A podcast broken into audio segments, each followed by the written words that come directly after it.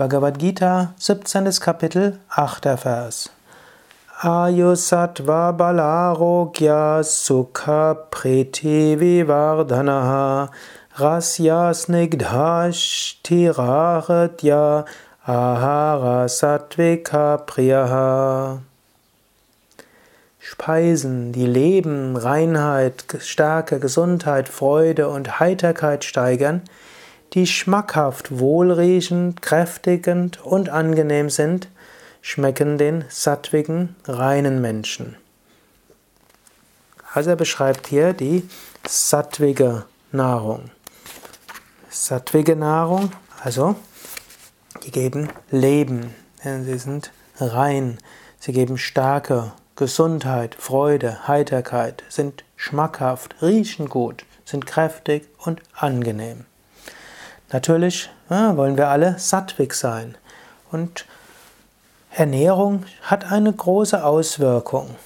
Hm, manchmal werden Menschen nach einer Weile sehr nachlässig und denken, so schlimm ist es nicht. Aber überlege selbst und nimm diese Phase zum Anlass, überlege, wie ernährst du dich? ist dort vielleicht etwas zu viel Rajas und Tamas.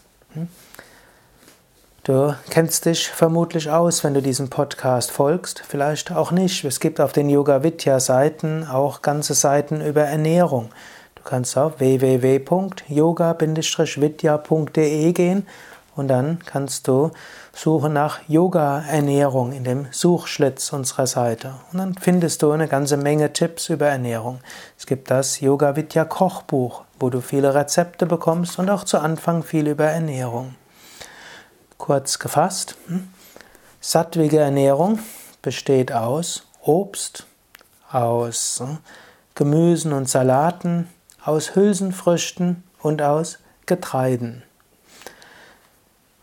Ich selbst bin ja seit einiger Zeit Veganer. Im klassischen Yoga gehören auch Milchprodukte zu den sattwigen Nahrungsmittelkategorien.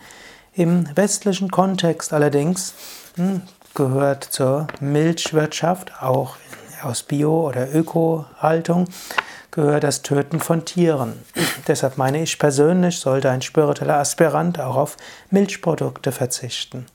Es gibt noch so viel anderes. Zu viel Zucker ist Rajasik. Fleisch natürlich ist Tamasik. Alkohol ist Tamasik.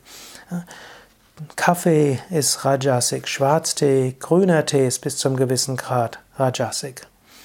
Nimm diesen Fast zum Anlass zu schauen, ob du deine Nahrung ausreichend sattwig hast oder ob du zu häufig Kompromisse machst. Ernährung hat eine Wirkung auf deinen Geist. Ernährung hat eine Wirkung auf deine Meditation. Ernährung hat eine Wirkung auf den spirituellen Fortschritt. Ein kleiner Tipp. Ne? Lege ab und zu mal einen Obsttag ein oder lege einen Rohkosttag ein. So fühlst du dich viel sattwiger.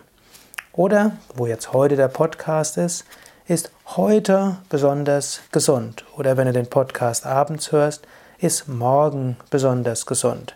Sogar ab und zu mal sich vorzunehmen, heute werde ich besonders gesund leben, ist ein guter Vorsatz. Und dieses heute kann dann ja auch sich verlängern. Aber nimm dir vor, sattwig zu essen, besonders heute.